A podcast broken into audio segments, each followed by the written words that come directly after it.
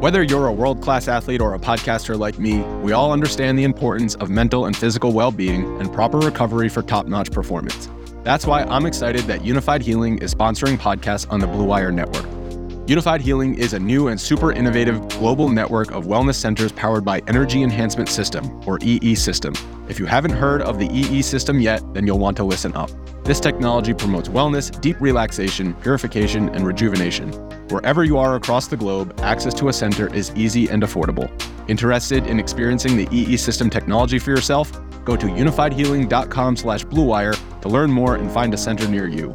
That's unified, U-N-I-F-Y-D, healing.com slash bluewire. No material or testimonials on the Unifyd Healing website are intended to be viewed as medical advice or a substitute for professional medical advice, diagnosis, or treatment.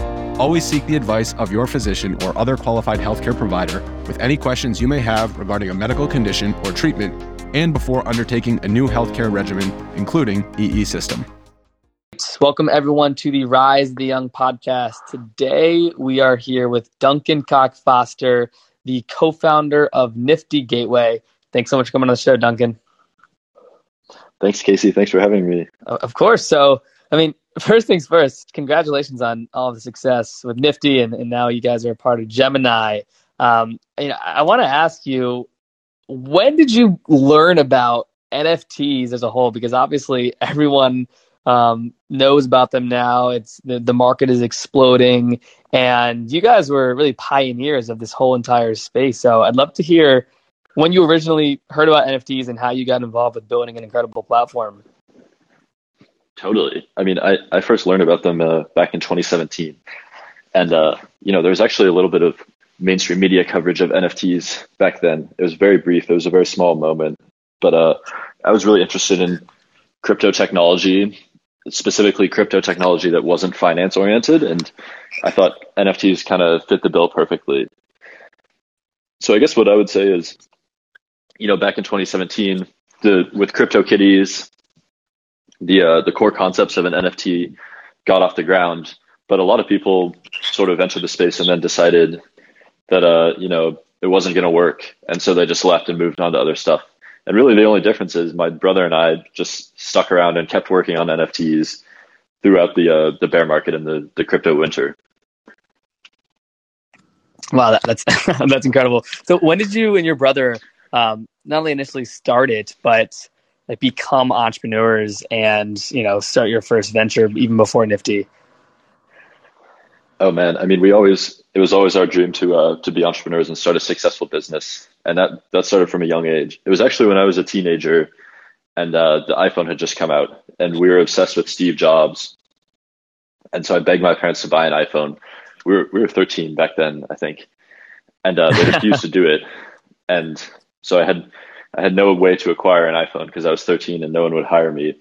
So I started a business selling bread to my neighbors, and uh, it took about a month, but the product was very popular because I would bake the bread fresh for them and then deliver it right to their door. And I had a subscription model, which is always awesome. So they would sign up to to get a weekly bread delivery, and it took me about a month and a half, and I before I earned the money for an iPhone. So it was a it was a huge success. I probably never should have stopped once I got the iPhone, I shut it down. But you know, if I, well, if only I'd kept working on it, it could be a the biggest bread delivery business in the yeah. U.S. right now. So, I, I, love it.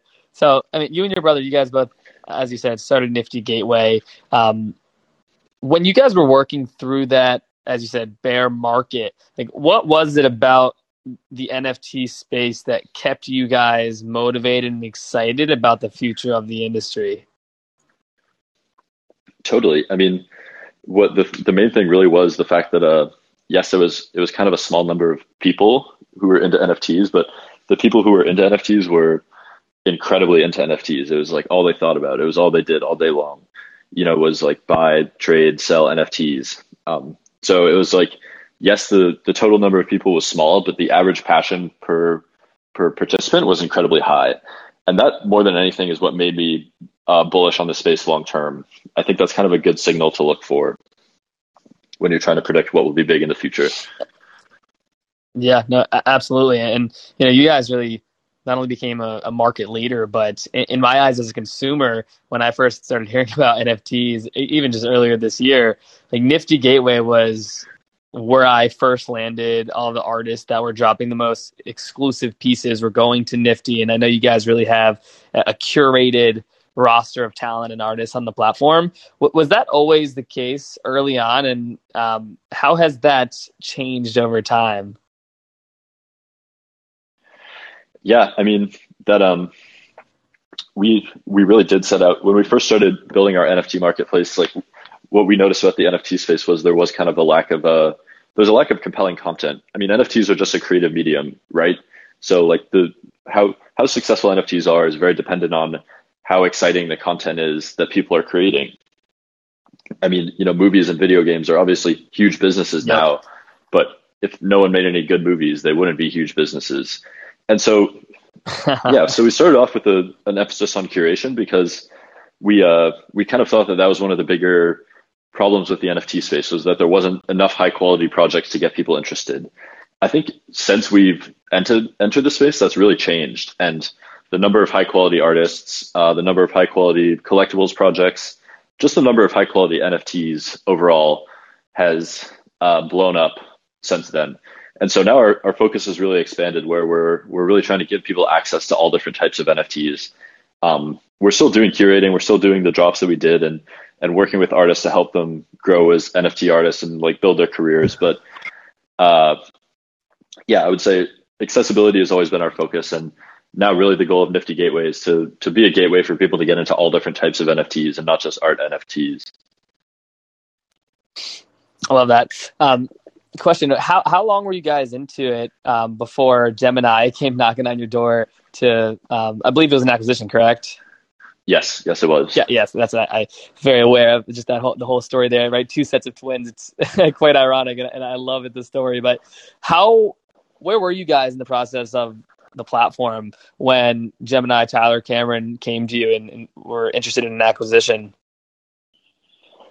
uh, we were still very early stage. Um, so it was just the two of us. It was, it was just Griffin and I wow. at the time of the acquisition. Yeah. And we were about seven months into the company. Um, wow. So yeah. that's, that is so cool to think about. I mean, were you guys, and you always hear from founders like, hey, you know, we're, we're building to sell or we're, we'll never sell. What was your initial thought process when you guys were starting the company? Because I'm sure you know, looking back, it just makes perfect sense for a platform like Gemini and Nifty to to work alongside each other with the infrastructure that they have. So, like, what was your thought process as those conversations were happening? Because I think a lot of young entrepreneurs that listen to this podcast you always have to ask themselves that question, especially in tech, right? When it comes down to partnerships that can make each product greater. Um, I would love to hear your thought process on that as a founder. I, you know, personally, I think the whole never sell thing is a conspiracy invented by VCs, um, because like they're, you know, the VCs are the ones who are looking for the home runs, and you know, maybe the VCs are are most likely they're in a financial situation where like a million dollars, two million dollars doesn't make that much of a difference for them. So they're the ones who have propagated this whole never sell message because they're looking for that hundred million dollar, two hundred million dollar exit but as as a, as a founder, I think like you have you always yeah. have to look out for your best interest, and you always. I think it's also really important to keep in mind that, um, you know, life is not a it's not one single game; it's a series of games. So, like selling, yep. if, if you're, I mean, we were 20, 24 at the time. If you're 24 and you sell a company, it's you know extremely beneficial to your to your whole career. You know, versus the there, there's always downside risk when you're starting a company. Like it's it's good to like think about okay what am i really trying to do with my life and what's the what's the bigger picture here so yeah, yeah. I, I, think like the whole dogma of never sell is uh misguided and yeah it's it's mostly pushed by vcs who are who are already like wealthy enough that they don't care about yeah they don't care about a small exit they're they're the ones who really are pushing for the hundred million dollar, two hundred million dollar exit. But for a founder, you should really think about what's best for you. And yeah, I mean, like if you sell one company, that doesn't preclude you from starting a bigger company in the future. In fact, it like will probably help you do that. And I think a lot of the most famous successful entrepreneurs now have had small exits that build up and and they learn more along the way. And you know, the the whole myth of like you start one company and that's that goes public at ten billion dollars is just that a myth. absolutely no, and I absolutely love that feedback. I mean, even for myself. I'm, I've just launched a, a tech platform called Media Kits, and you know, we launched in August, but we've been at it for a little over a year now. And just hearing that from someone like yourself is always great to hear because I think it breaks down the, as you said, conspiracies that you, you might hear on Twitter or just from listening to other people online. So I appreciate that. Yeah. Um, yeah. It's, it's always funny to me to hear like the, you know, the 40, 40 to 50 year old VCs who are like, you know they're they're spending half their year on vacation in Italy and they're writing blog posts about how important it is to work 24/7 and like spend every day of your 20s working. And I'm like who's really benefiting from this guys? Anyway. Yeah yeah for sure. So I, am curious because I, I just love the like the conversation of acquisition and obviously like working alongside of a, another company. Like how did the business change and even you and your brothers operators once you guys got acquired by Gemini, working alongside Tyler, Cameron, and the whole Gemini team? Oh, the whole thing um, absolutely leveled up immeasurably. Um, you know, we were just we were two 24 year olds who really didn't know much about programming. We didn't know much about how to run a business, how to how to recruit people, anything like that. And we were plugged into Gemini, which was around a 300 person company back then, was significantly larger than us, and yep. uh, you know, r- right off the bat, we got we, you know, the people helping us were all of a sudden, you know, so much more knowledgeable. I think every every startup to some degree, like you really have to, especially in a new technology area like crypto, a lot of your success depends on your ability to recruit very knowledgeable people and a, a lot yep. of tech products, you know, like an NFT exchange, a, a crypto exchange. If you don't have adequate technology, you're not going to make it as a product, you know, and like it's yeah. so like you either either you have to raise enough money and and be compelling enough to pitch people to come work for your company, which can be hard to do if you're a young founder just starting out, or you can, you know, that's really what the acquisition route helped us with most of all. I think is the expertise and the talent. It really just gave us a ton of leverage, and then also like you know the reputation and distribution of the Winklevoss twins is enormous, so can't that that also helped enormously. Yeah, absolutely. And how ironic though the two sets of twins that when I heard that story, I was like, come on, this this has to be made up. This is great.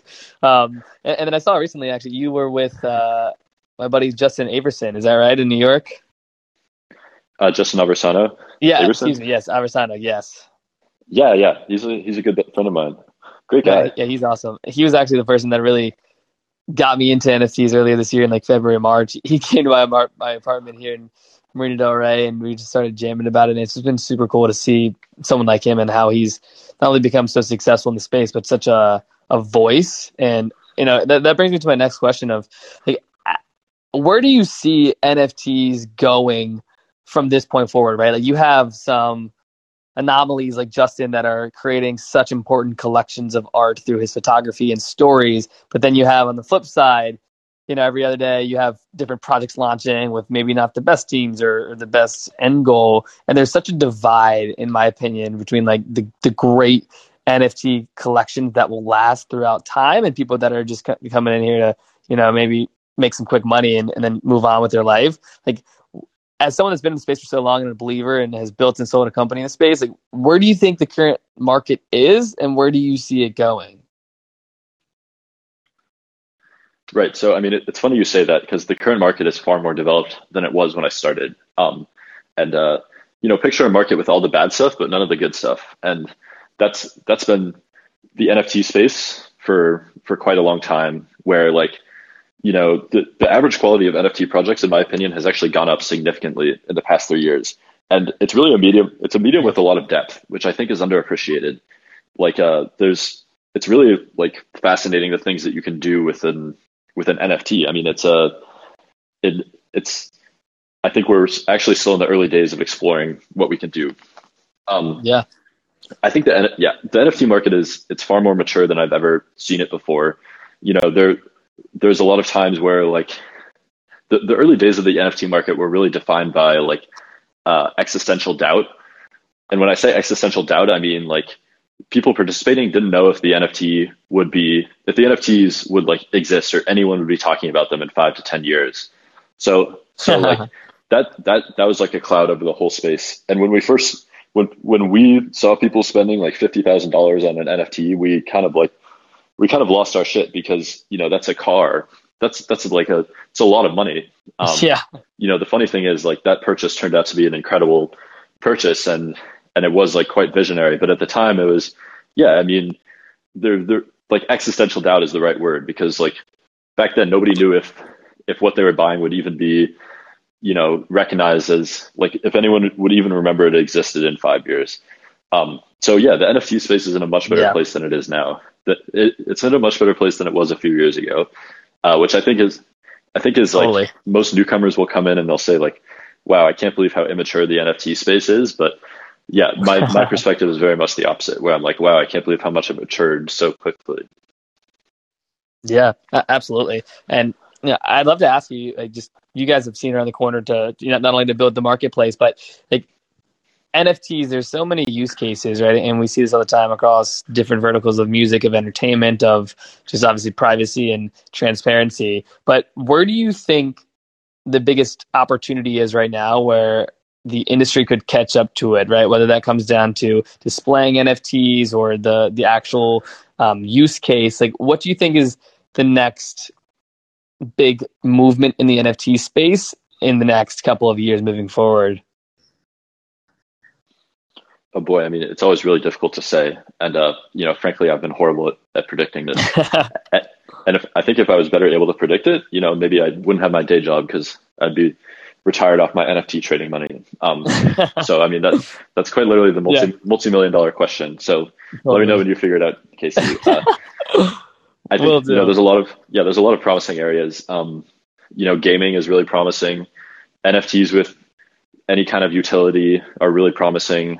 Um, you know, a, a, lot of like NFTs is sort of like a giving you an access pass either to physical or digital content. We're really seeing that develop a lot. So yeah, the, I mean, I think uh, really there's like infinite possibilities, and I think this te- technology has yeah. so much uh, depth that you know it's kind of like predicting what the use cases of the internet will be in in the 90s. There's there's some obvious yeah. yeah there's some obvious things, but there's a lot of stuff that's really hard to predict. I mean, like imagine predicting Airbnb in the 90s. It's tough. Yeah. So totally. That makes sense. I, I do want to uh, change it up here a little bit. I know, obviously, you, based on um, your Twitter, you have a CryptoPunk as in your profile picture. When did you buy your first CryptoPunk? Oh, well, I bought my first and only CryptoPunk in January 2020. Um, okay, wow. I wish I'd bought more. wait, wait, so when? Yeah, what did you pay for it? If you don't mind me asking, back in January 2020. I paid a little over one ETH. Wow. Like 1.1, 1.2 ETH. Yeah, and ETH was only ETH was like two hundred dollars back then. So, it yeah, it was one of the best investments I've ever made. Um, that's yeah, that's incredible. Just to see like the the momentum not only that project has had, but the the level of respect across the industry is so cool. And, you know, it makes you think about how other projects have not only been able to build their own project on that same scale, but to think about the impact it has culturally, right?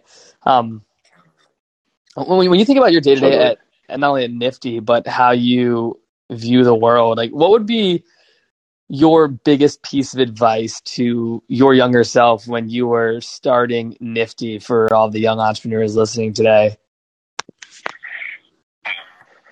Uh, I mean, besides buy more crypto punks, I think you know that's a that's a good one. Um, I think uh, I think the biggest piece of advice that I would give is like you you really do have to be prepared for all sorts of of ups and downs, and uh, the best thing that you can do is figure out a way to like keep executing throughout all those ups and downs, because uh, yeah, I mean it it's it's almost like ridiculous to talk about now, but as I said, my first like two two and a half years in the NFT industry was it was basically every conversation I had, I would explain to people what an NFT was, and they would laugh and and talk about how ridiculous of a concept it was. And uh, you know, every night we would go home and we would like it was a legitimate thought of like, wow, well, well is anyone actually going to use this technology like ever? I mean, this is you can just like download an image file. This is this whole thing just like silly and ridiculous. Um, and like look at yeah. you know look at how much that's changed. Uh, so I think you know I, I, saw a lot of people who like faced with that faced with that doubt um, gave up and like moved on to other industries and I think if they had stuck with it and, and kept building, then they would be, you know, way further ahead in their careers right now and much more professionally successful. So I, yeah, I think you, you should expect like a lot of doubt. You should expect to deal with situations that you never thought you had to deal with, you know, negative, negative press, like people talking shit about you, negativity. That's all to be expected. You know, that's all part of the, part of the journey. So d- don't get depressed about it you know, don't let it prevent you from uh from working. You know, you just gotta you gotta calibrate and expect the fact that it's going to be like difficult and stressful. I love that. How has it been working with your brother? And, and I ask that because I mean I, am a brother of three. I'm the youngest of three, and uh, we don't have any type of working relationships. And, and I always find it so cool to think that you know launching a company with my brother would be so fun, but also you know you have that level of trust and respect throughout the years. But what's been that relationship with you and your brother since the launch of Nifty, and how has that process been for you guys? Yeah, I think it is nice to work with your with your brother on something because uh, you do have that built-in relationship. Obviously, you know each other really well. That that goes a long way. Normally, with co-founders, you have to work for a long time to develop trust, and uh, you know, co-founder relationships breaking down is a, a huge cause of startup failure, and honestly, one of the more difficult things to navigate uh, so yeah, I mean, I think uh, in in my case, it, it was really beneficial to to work with Griffin. Um, you know, so I think that there's a reason why you see so many founder or so many brother led businesses and brother led companies. It is kind of funny though. You can also see the the same dynamic can almost like switch over, and you also see a lot of instances where brothers are uh-huh. like, you know, rivals and and they're solely driven by like beating their brother and like they don't even talk anymore you know, so so yeah. thankfully we have the former and not the latter type of relationship. But I think in my case, yeah, it's been a it's been enormous, and you know, I I really doubt that Nifty would have been successful if if my co-founder uh, had been someone else. I love that, and I know you guys said like when launching Nifty, you guys weren't the most technical people. Like you, and I remember you said it was both just you and your brother Griffin launching it. So who was the person that was developing the platform early on? Oh well, I mean, yeah, we weren't the most technical people, but we were still technical enough. So I I yeah. did uh, the back end coding and he did the front end coding. So that that was actually dream team right there. Yeah, dream team. Yeah, no, and that's that's actually great because uh, now I really have a deep knowledge of like blockchain. I have a deep knowledge of how our system works. I'm not day to day coding anymore, but uh, you know, it gives me a much better insight into the product, into what we're capable of doing. Um, so, you know, I think being a technical founder was was really beneficial for me and for us. Yeah, and even when I think about the dynamic of that relationship, like I'd love for you to take us back to um, just like early days with your brother. Like, was it something you guys strive for to start a company together early on, or what was that childhood formation and bond like with your brother? No, I wouldn't say that we strive to to start a company together early on. I would say that after uh, after college, we both kind of decided what it was it was what we wanted to do. Um, so Griffin was actually yeah. working on another a different startup, and that's where he learned how to to code front ends. And then uh, I got really into NFTs, and I convinced him to to join the NFT movement because yeah. So I, I saw I saw the potential in NFTs before he did, if he tries to tell you, where if he was... tries to tell you otherwise, he's lying. I love that. Um, where I know you talked about it briefly at the beginning, but what got you excited about NFTs, and where was that community back then? Because I mean, obviously, as everyone sees now, it's just Twitter's the place to be to to to be in the news about NFTs. Where were you getting that information and, and connecting with people in the space? Yeah, that I mean, the, the community back then was on Twitter and it was on Discord. Um, and uh, it so the the location really hasn't changed. I think what most people again what most people miss is like yeah the the number of people who are into NFTs was very small, and frankly the number of people who were into crypto at all was very small back then. But uh, the people who were into it were super super into it, and so th- that that was really overwhelmingly the feeling I had back then. Where you know I would see people talking about like oh um I'm leaving NFTs like the industry is far too early, and then I would log on to Discord and like you know, people would be so excited over some new release or they'd be obsessed over like a new NFT project, even back then. And that was really, I was, that was kind of my sense. I was like, oh, I think if more people logged into this Discord and more people like saw how passionate uh, the community, the NFT community is, like they would be bigger believers in in NFTs. And uh, I, you know, I think in retrospect, that was right. It just took a few years. So this is this is actually, I mean, I was kind of just following. Uh, I think Paul Graham has an essay where he says uh, the best way to come up with a startup idea is to live in the future, as he calls it. So find the things that yep. like a small number of technically capable people are doing on their nights and weekends, and that they're really passionate about. Um, and like NFTs just fit that description really well. So that was yeah, that was really the framework and mental model I was using. So I guess it worked. Paul Graham was right. Yeah. Speaking of Paul Graham and um, just mentors, like, do you have any specific mentors that helped you throughout your journey of launching Nifty and throughout that process of building that company? Oh yeah, I mean there were there were a few different people that I I met along the way who were like helpful at different stages. I mean Adam Draper and and Brayton from Boost VC are definitely come to mind. They're the ones who invested in Nifty first, and uh, you know frankly we wouldn't be where we are without them. Uh, so that was like that was enormously helpful.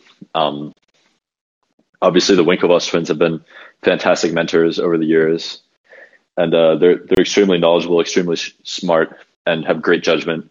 So you know, also shout out to them. Uh, totally.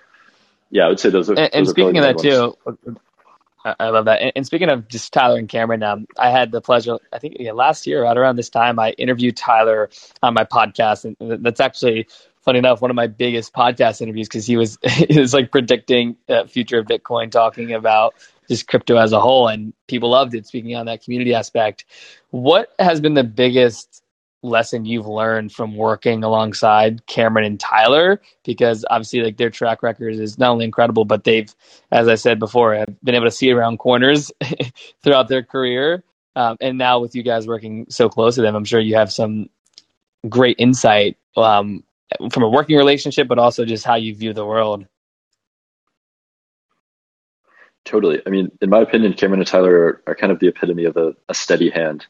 Uh, they they don't like they don't let themselves they don't let like fear or doubt like t- talk themselves out of good ideas if you know what i mean. It's like they'll really like they, they see things with a clear pair of eyes. Um, and that's that's i think what allowed them to see to, to spot so many trends before they were big. I mean social media bitcoin and also nfts they were like years ahead on all three of those topics. Yeah. Um, and yeah i think i honestly think it comes from their relaxed focused uh, demeanor where they're not too stressed, they're not too worried. A lot of people are like, especially in early stage environments, you see this all the time where, you know, people are like just afraid to have their own convictions and, you know, they, they talk themselves out of good ideas just by like overthinking it. And the Winklevoss twins, I think are, yeah. are just really good at, uh, you know, like seeing things clearly. So I think that's definitely, and you know, like I, I think a big part of seeing things clearly is uh, you know, continuing to believe in your thesis throughout all the ups and downs. I would say that's kind of like their biggest strength. Um, like, can you imagine? Can you imagine buying ten million dollars worth of Bitcoin in in 2013? It's just, you know, it's just just insane. Um, yeah, that's incredible. and and just speaking on that, um, a couple more questions before we wrap up here, Duncan. Um, you know, if if you weren't to have started Nifty, what do you think you'd be doing right now? Oh, that's a great question. I almost became a journalist actually, so I'd probably be a writer okay. or a journalist. Um, I don't know how exactly that would play out. Maybe I'd be a, I'd probably have a Substack, and I'd be, you know, fighting to get subscribers. oh my god, that's great. Uh, I think that's important too. Like early chat like, aspirations, like being a, a journalist was that was one for you. You're saying? No, I, I was really into uh, writing in college. Um, and I've always loved to write, and I, I keep meaning to do more of it, honestly. So, and I just kind of enjoy the lifestyle of like almost my ideal day is like wake up early, like spend a little time writing, and then spend the rest of the day reading or like consuming content. And uh, that's kind of the approach I take to everything. So, like, that's actually kind of the approach I take to startups as well, where I try and spend as much time as I can learning about the the history of successful companies. You know, like reading all the startup biographies. The acquired podcast is an excellent resource, and then uh, yeah, based on that, I try and like think about how to apply the lessons of of history to the to the situation I'm in. So I, I think uh yeah, if I wasn't a if I wasn't an entrepreneur, I would probably be doing that, but I would just be reading I don't know, like some intellectual debate debate of the day or like politics news or something like that. Which honestly yeah. as I as I talk about it, you know, spending time on politics sounds way worse than than uh, spending time on NFTs. Absolutely. Um, last question before we uh, wrap up here, Duncan. Just thinking about the future of Nifty Gateway, Gemini, what are you most excited about on a day to day and looking into the future at what you guys are building at Nifty? I'm just I'm, the team is amazing. That's that's what I'm most excited about. Uh, we really have a talented group working at Nifty now, um, and uh, they're. I mean, we just launched a big website redesign. It's it's really amazing to see like you know people who are are like really talented at their craft. So programmers and and uh, people who work with artists, both of them. Yeah, it's it's really great to see them execute at a high level. And now my job is basically more or less just like helping them execute, and then doing some like sales stuff, and uh, kind of being the face of the company. Uh, so I think yeah. yeah, like seeing seeing like people. I mean, they're they're like craftsmen in, in my opinion, craftsmen and craftswomen, the the engineers at Nifty. So seeing them like work and create awesome things is is really satisfying. Totally. Well, Duncan, before we wrap up here, where is the best place for everyone listening to follow you, to stay in touch with you, as well as learn more about Nifty and uh, follow the journey? Totally. I'm on I'm on Twitter, DC Cockfoster. Uh, and then, uh, yeah, niftygateway.com is the best way to learn about Nifty. Perfect. Well, Duncan, thank you so much for coming on today. I really appreciate it. And I'm sure everyone listening, if you haven't already followed Duncan, make sure you do. And thank you again for tuning in. Thanks, Casey. Much appreciated. Perfect. Awesome. We got it.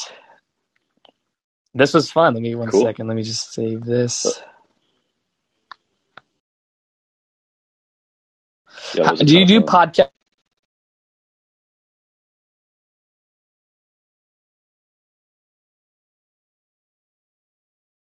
Sorry, what did you say, Casey?